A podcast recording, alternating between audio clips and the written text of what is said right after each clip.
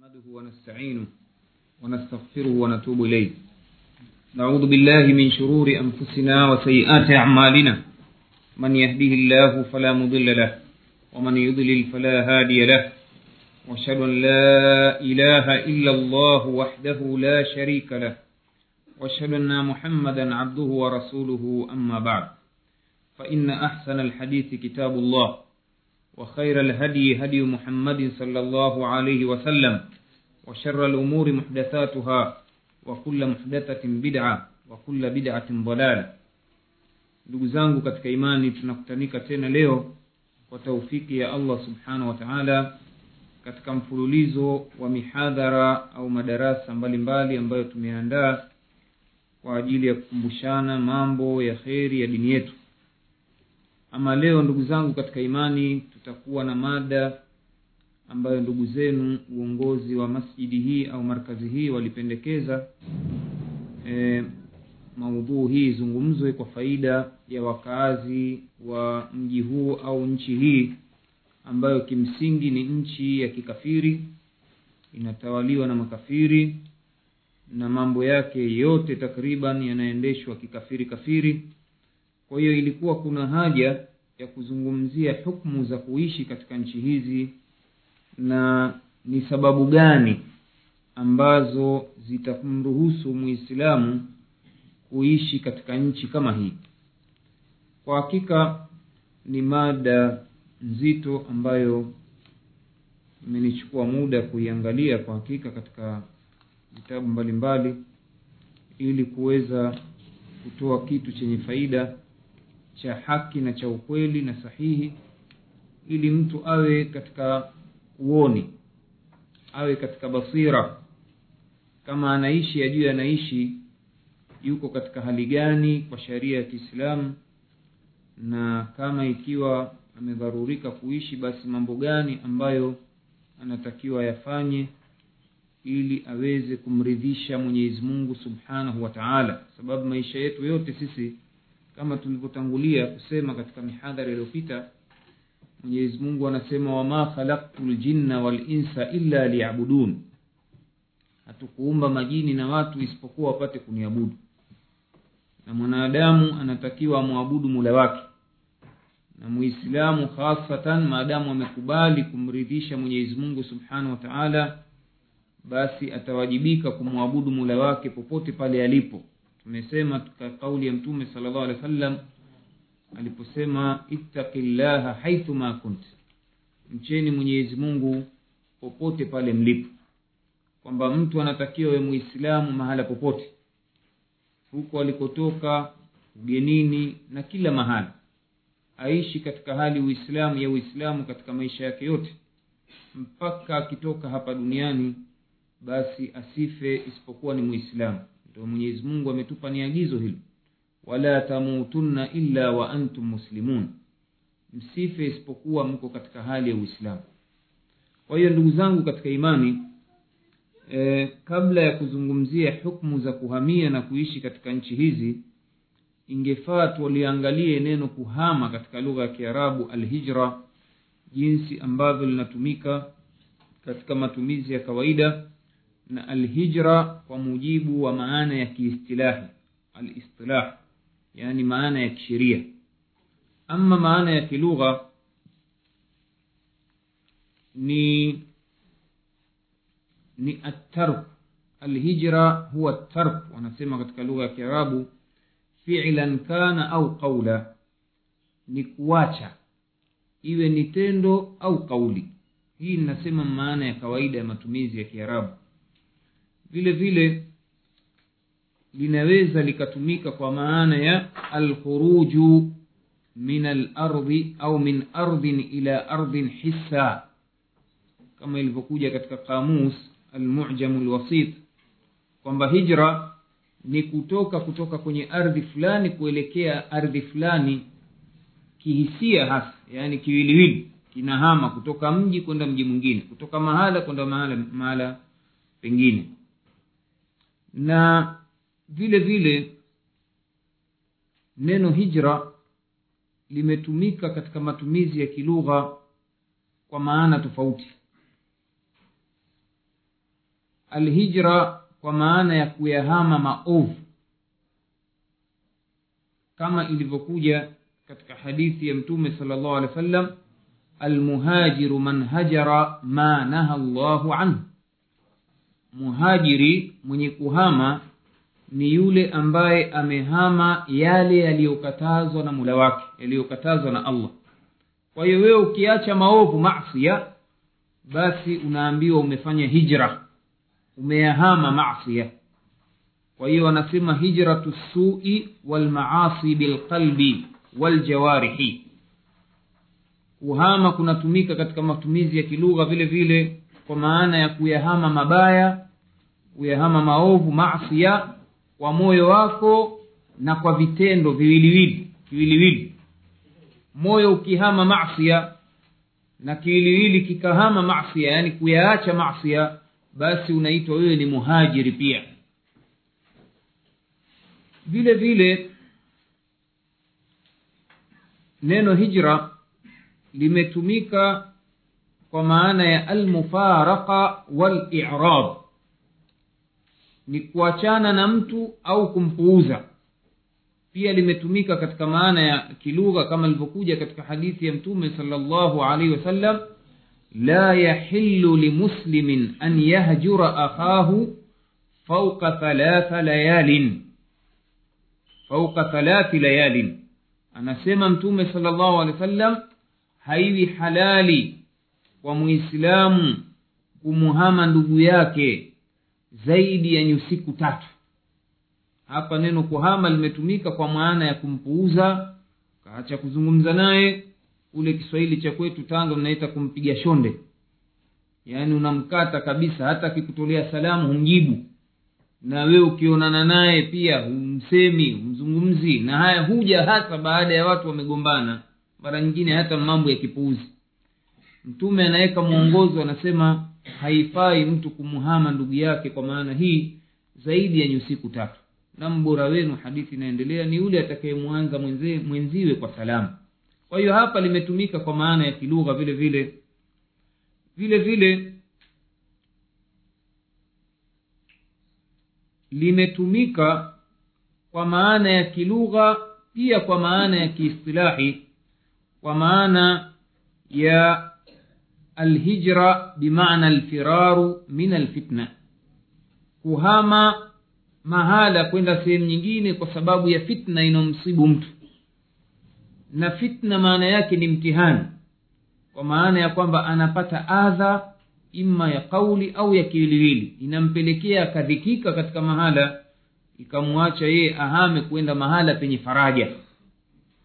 Hii tunasema bado tuko katika maana ya kilugha vile vile imetumika alhijra kwa maana ya kiistilahi. Kwa maana huwa alkhuruju min dari lharbi ila dari lislami. Ni mtu kuhama katika nchi ya makafiri. Wanachuoni wanagawa nchi za makafiri kuwa ziko mbili. Kuna daru wanaita daru lharbi na darul muahada. Yaani nchi ya makafiri ambayo tumetangaza uadui na wao tumetangaza vita na wao na nchi ya makafiri tumefunga nao mkataba. Ndio wanasema kwamba makafiri wanagawanyika sehemu mbili kuna harbi na muahid au dhilmi.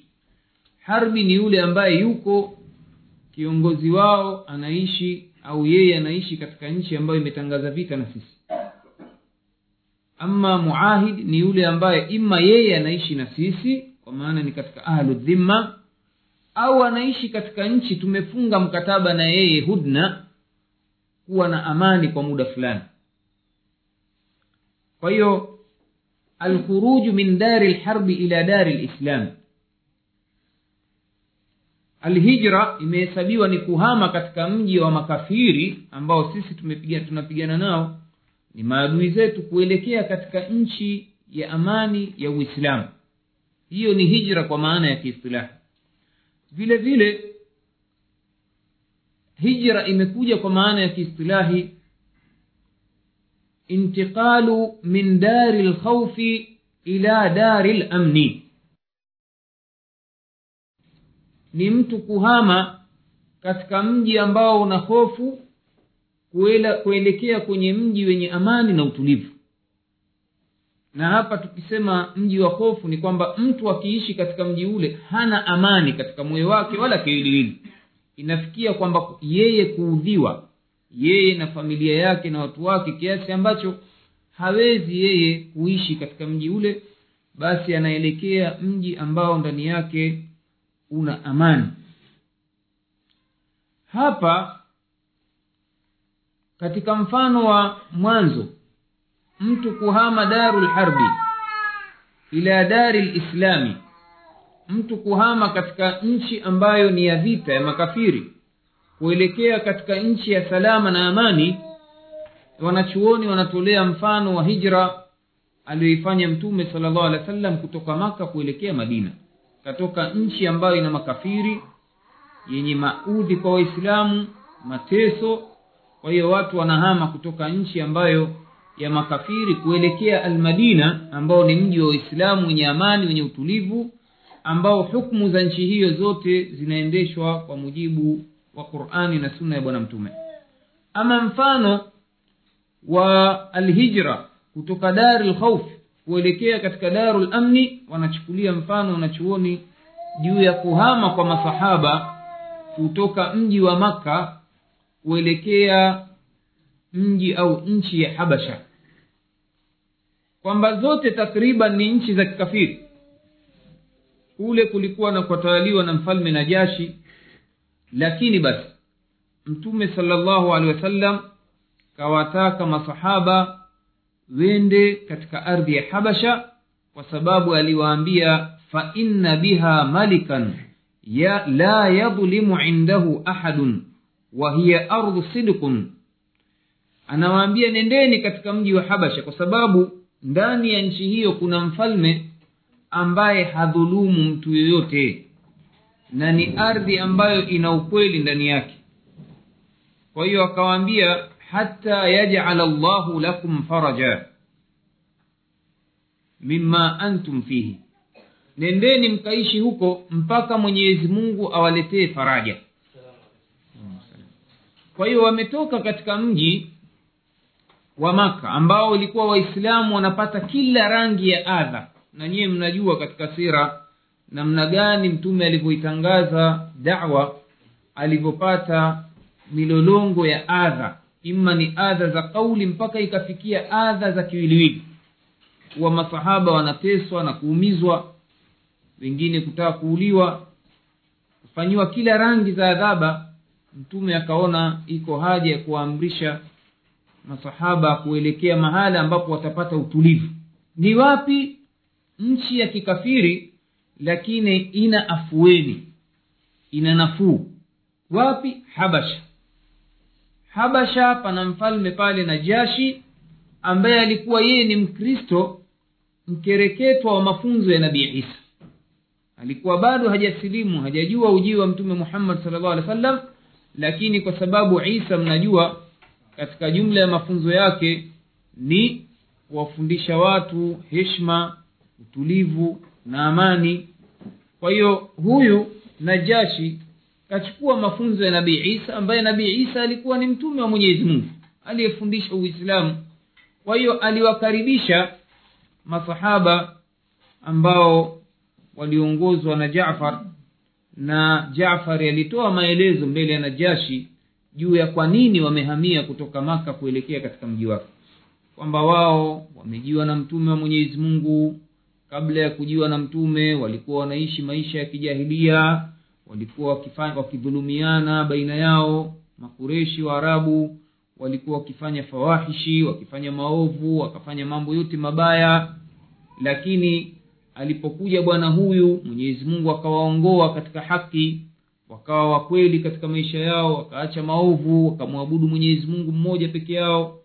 Kwa hiyo kweli yule bwana baada ya kuwahoji hoji maswali juu ya habari za isa na maryam akaona hawa kwa, kweli ni wakweli na zile fitna zilizoletwa na makureshi akazipuuza akawaacha wakakaa katika nchi ya habasha kwa amani na utulivu.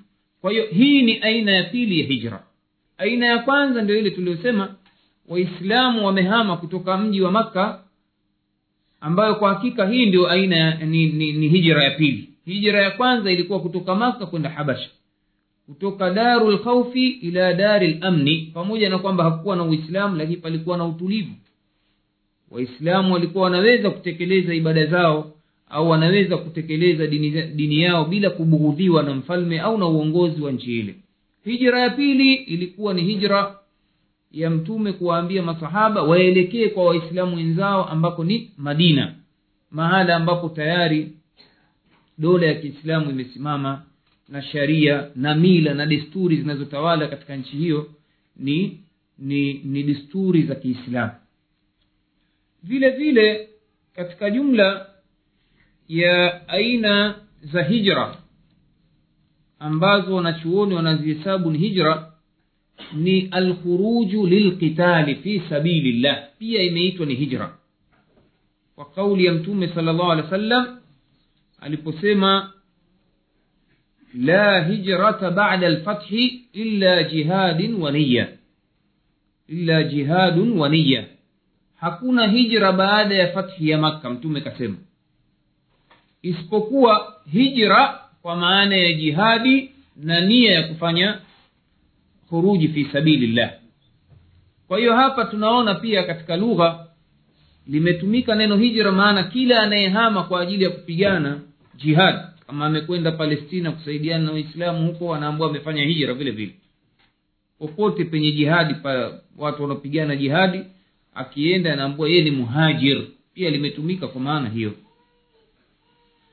Vile vile alimam malik alihesabu mtu kuhama mji wenye mambo ya uzushi katika dini. Yamekithiri kiasi ambacho sunna imefichika. Kuhama kuelekea mji mwingine wenye sunna ambao mtu anaweza akaidhihirisha sunna yake kaita pia ni hijra. Pale aliposema limamu malik rahimahullah la yahilu liahadin an yaqima an yuqima fi ardin yusabu fiha salaf haifai haiwi halali. Imam maliki anasema mtu muislamu kuishi katika ardhi ambayo ndani yake wanatukanwa wema waliotangulia. Mfano masahaba. Ukichukulia mfano hai hivi sasa kuna nchi moja ya ibada zao nkuwatukana masahaba. Kama vile abubakar umar ni ibada kwa wao. Ukimlani basi utapata hurulaini wangapi sijui peponi waweza ukaishi nchi namna hii au mji sampuli hii imam malik anasema la yahilu lahu. Haiwi halali kuishi hapo. Kwa nini? Inahesabiwa ni ardhu lbida ni ardhi ya bida. Kwa hiyo ahame agure aende sehemu nyingine ambayo e, qurani na sunna na heshma ya salafu salih ime imewekwa.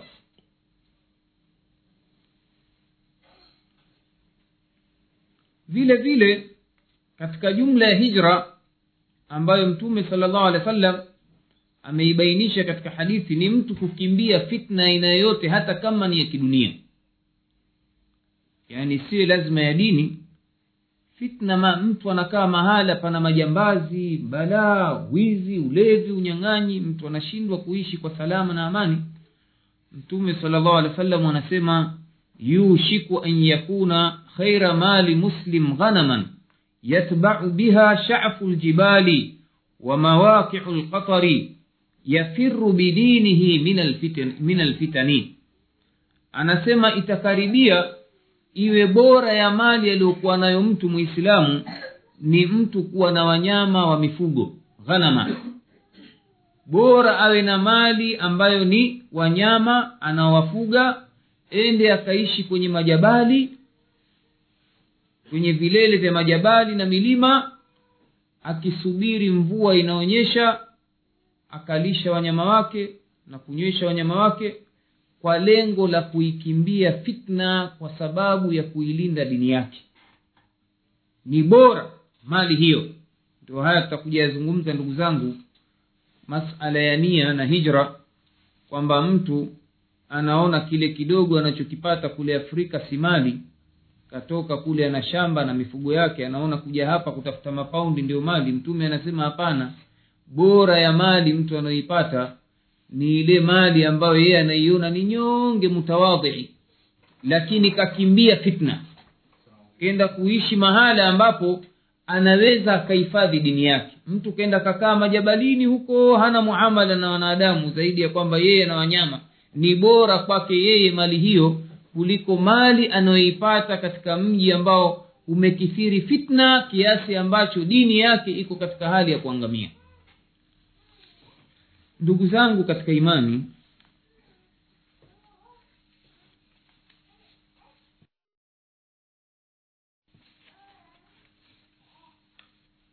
ni nini masharti ya kuishi katika nchi ambazo sio za kiislamu? Jambo sharti la kwanza ambalo wanalizungumza wanachuoni kwa dalili ana almuqima ala dinihi an yakuna an yakuna indahu amn. Awe na utulivu wa moyo mahala pale anapoishi kiasi ambacho yeye utulivu huo utapatikana kwa yeye kuwa na sehemu ya elimu na imani na nguvu ambayo itamfanya aweze kuwa na thabati juu ya dini yake sharti la kwanza la kuishi katika nchi ambazo ni za kitaghuti nchi za makafiri. Awe na hali ya kuwa na dini ambayo itamfanya awe na elimu na imani na nguvu itakaomfanya awe na utulivu na thabati katika dini yake. Na vile vile awe na uwezo wa kujihadharisha na kupotoka. Alzaighu walinhiraf na wakati huo huo katika hili sharti la mwanzo an yakuna mudhmiran aladawata lilkafirina. Adawata lilkafirina. Wakati awe na, na, na imani na utulivu wa moyo na thabati katika moyo wake kiasi ambacho hawezi kuterereka katika dini yake juu ya jambo lolote la inhirafu lilokuwa limetoka katika dini halafu wakati huo huo awe ameficha uadui katika moyo wake dhidi ya makafiri. Vile vile awe yuko mbali kabisa na urafiki nao na kuwanusuru. Au kwa lugha ya kisheria wanasema awe mbali na muwalatihim almuwalaa ni kuwa na nusra na mahaba nao sharti la kwanza hilo jamani. Kwamba mtu awe na dini ambayo itamwezesha kujua dini yake kuwa na aina ya imani ambayo itampa nguvu ya kuweza yeye kutulia katika moyo na kuthibitisha dini yake asiwe anayumba anaterereka na awe anao uwezo wa kujihadharisha na mapotovu yote yaliyopo katika nchi ile ambayo anaishi nchi ambayo ni ya uadui nchi ya kufru vile vile wakati huo huo awe ameficha katika moyo wake uadui dhidi ya makafiri na awe mbali na muwala almahaba walmunasara. Vile vile awe mbali na mahabatihim na kuwapenda. Na hili linakuja ukishakuwa wachukia makafiri ina maana kwamba huwapendi. Uwe ndani yako katika moyo uwe na kitu cha kuwachukia.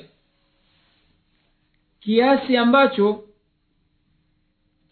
mapenzi hayo yaani uwe mbali na mapenzi hayo kiasi ambacho isije ikakupelekea kwa kutowachukia wale watu ukawa unakwenda kinyume na imani ambayo uliokuwa nayo.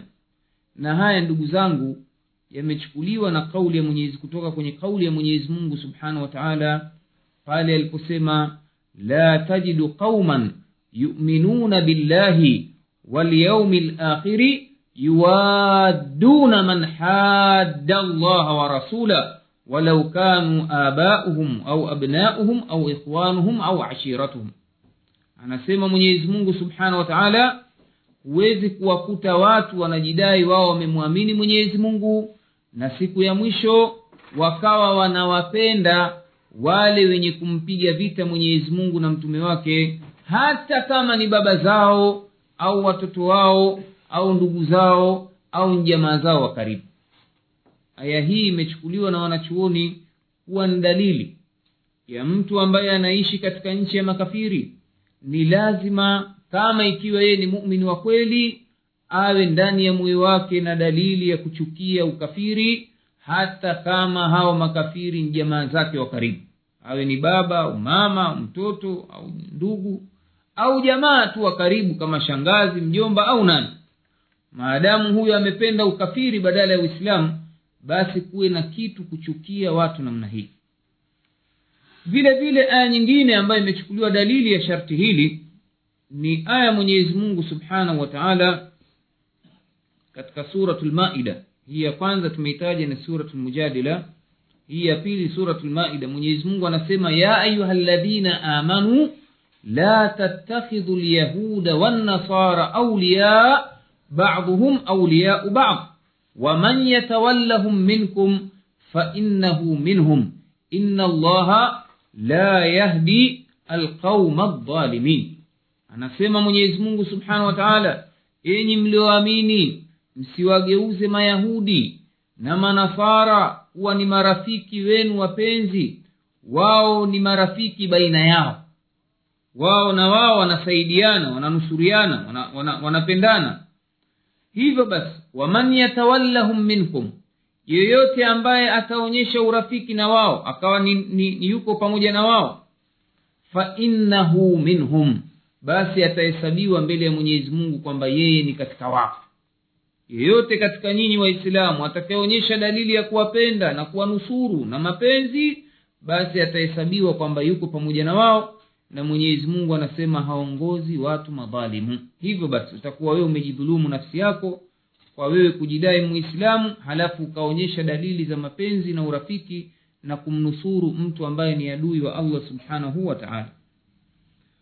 Vile vile katika aya suratu lmumtahina imetoa mwongozo huu huu. Mwenyezi mungu anasema ayuha ladhina amanu la tattakhidhu aduwi wa aduwakum auliya tulquna ilaihim bilmawadda wakad kafaru bima jaakum min alhaqi enyi mlioamini msiwageuze adui yangu mimi na adui yenu kuwa ni marafiki wapenzi kuwafanya kuwa ni wasaidizi wenu mkaangusha mapenzi yenu ya moyo yote mkawapelekea wao katika hali ya kwamba wao wamekufuru yale ambayo wameyakanusha yale ambayo yamewajieni katika haki.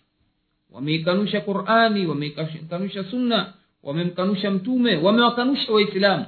Hawawataki wanawaona ni watu wabaya saa zote. Kwa hiyo kwa nini nyiye muonyeshe mapenzi kwao? Mumini wa kweli ni yule ambaye hawageuzi watu hawa kuwa ni marafiki. Aya hii ndugu zangu katika imani tukipata sababu nuzuli tutapata faida. Ni kwamba aya hii ilishuka baada ya tukio la sahaba mmoja mtukufu anaitwa hatib bin abi baltaa. Huyu aliposikia mtume na masahaba wanaandaa jeshi la kupambana na makafiri wa makka wakati tayari mtume kahamia madina huyu bwana sahaba akaandika barua ili iwafikie jamaa zake makafiri waliokuwa wako maka jamaa wa damu. Kama namna ya kuwahadharisha na mali zake na nini yeye aliona ni jambo halina ubaya. Lakini kumbe hili likawa ni jambo baya. Mwenyezi mungu subhanahu wa taala akamtanabahisha mtume wake kwamba kuna mtu katika nyinyi waislamu anapeleka siri zenu makka mtume salllahu alehi wasallam akawachukua baadhi ya masahaba vijana akawatuma kwenda kumdiriki yule mwanamke kabla hajafika maka. Masahaba wawili zubeir na miqdadi bni laswad akawambia nendeni mkamdiriki mwanamke huyu kabla hajafika. Kweli wakapiga mafarasi wakaenda wakamkuta njiani hajafika yule mwanamke wakamwambia sisi tumetumwa na rasulullah tupe ile barua uliopewa na fulani. Yule mwanamke akakanusha.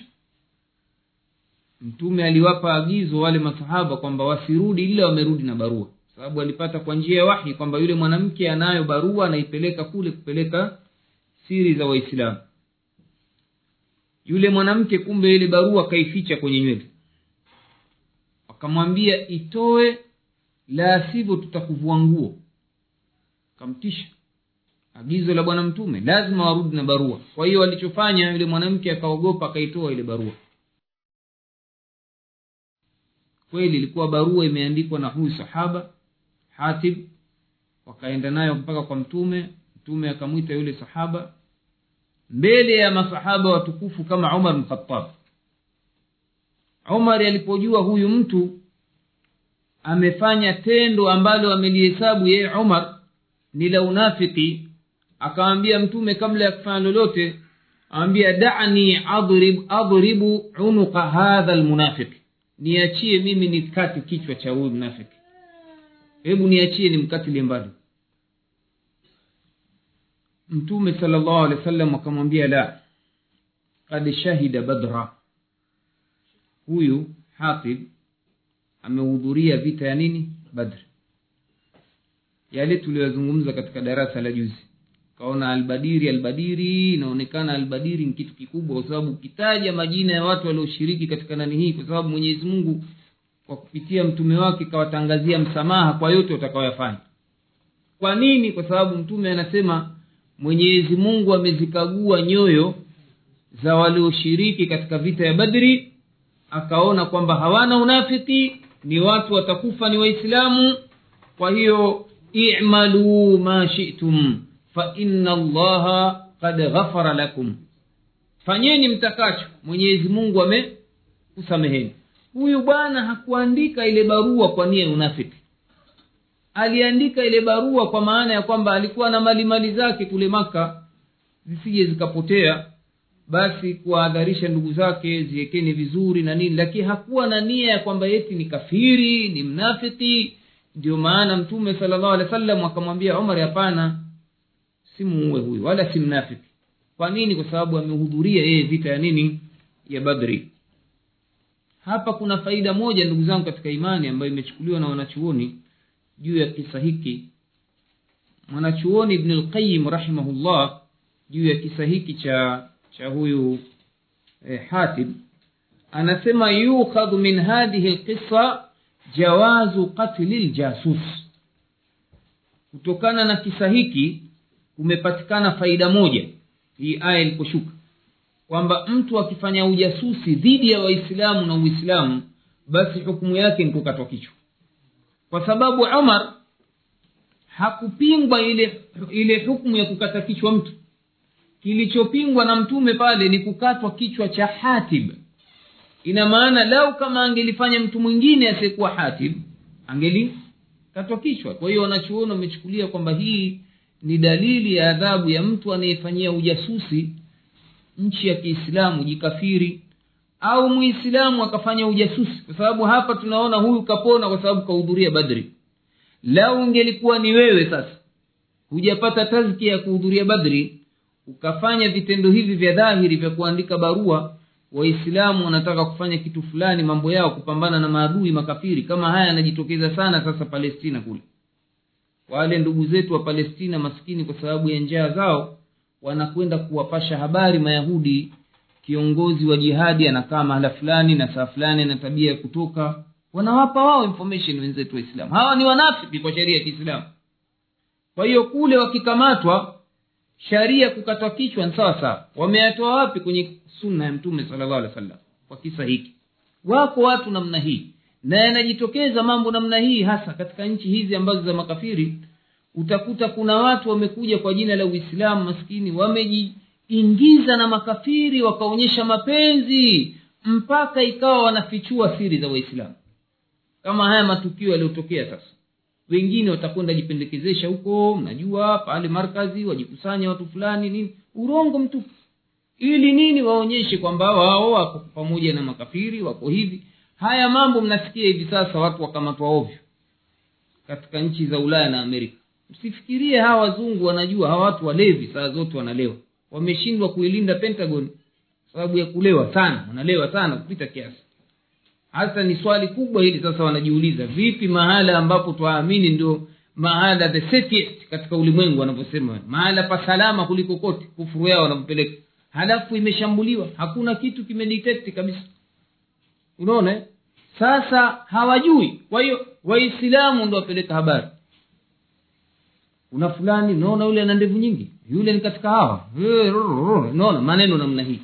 Ni nini mambo ya wanafiki kwa hiyo mnafiki kwa sheria ya kiislamu akigunduliwa anafanya ujasusi dhidi ya uislamu na waislamu kadhi hakimu wa nchi hiyo kama muislamu na kuna sheria ya kiislamu basi anakatwa kichwa. Ndio hukumu yake. Ndugu zangu katika imani sharti la pili la kuishi katika nchi hii au nchi hizi ambazo